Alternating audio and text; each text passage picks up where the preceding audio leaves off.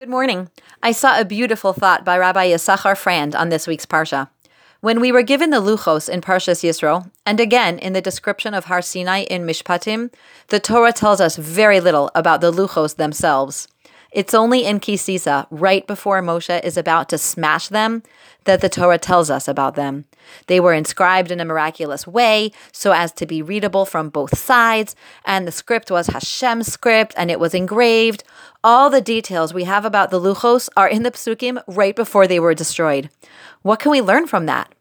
Rabbi Frand shared from the Shemen HaTov that this is a life lesson for us. Often we don't appreciate what we have as long as we have it. When do we appreciate it? When we're about to lose it.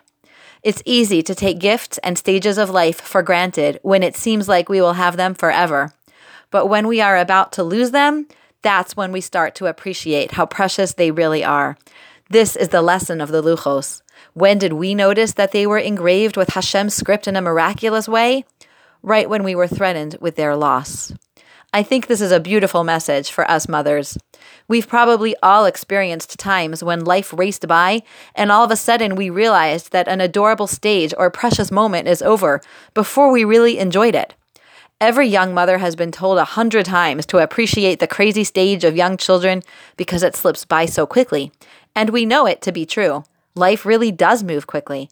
And by the time we appreciate how sweet it is to nurse a baby in the peaceful quiet of the middle of the night, the baby is sleeping through the night.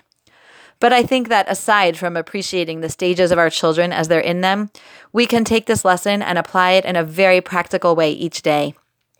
You hear laughing from the other room as the kids play with each other happily? Appreciate it. Your son cleared his place without being asked? Appreciate it. One child is helping another one find his shoes? Appreciate it. Maybe we can even try to express our appreciation out loud.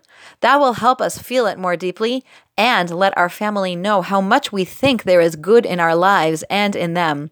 There is so much goodness and sweetness in each of our homes every day. Let's try to notice and be grateful for it day by day. Have a wonderful day.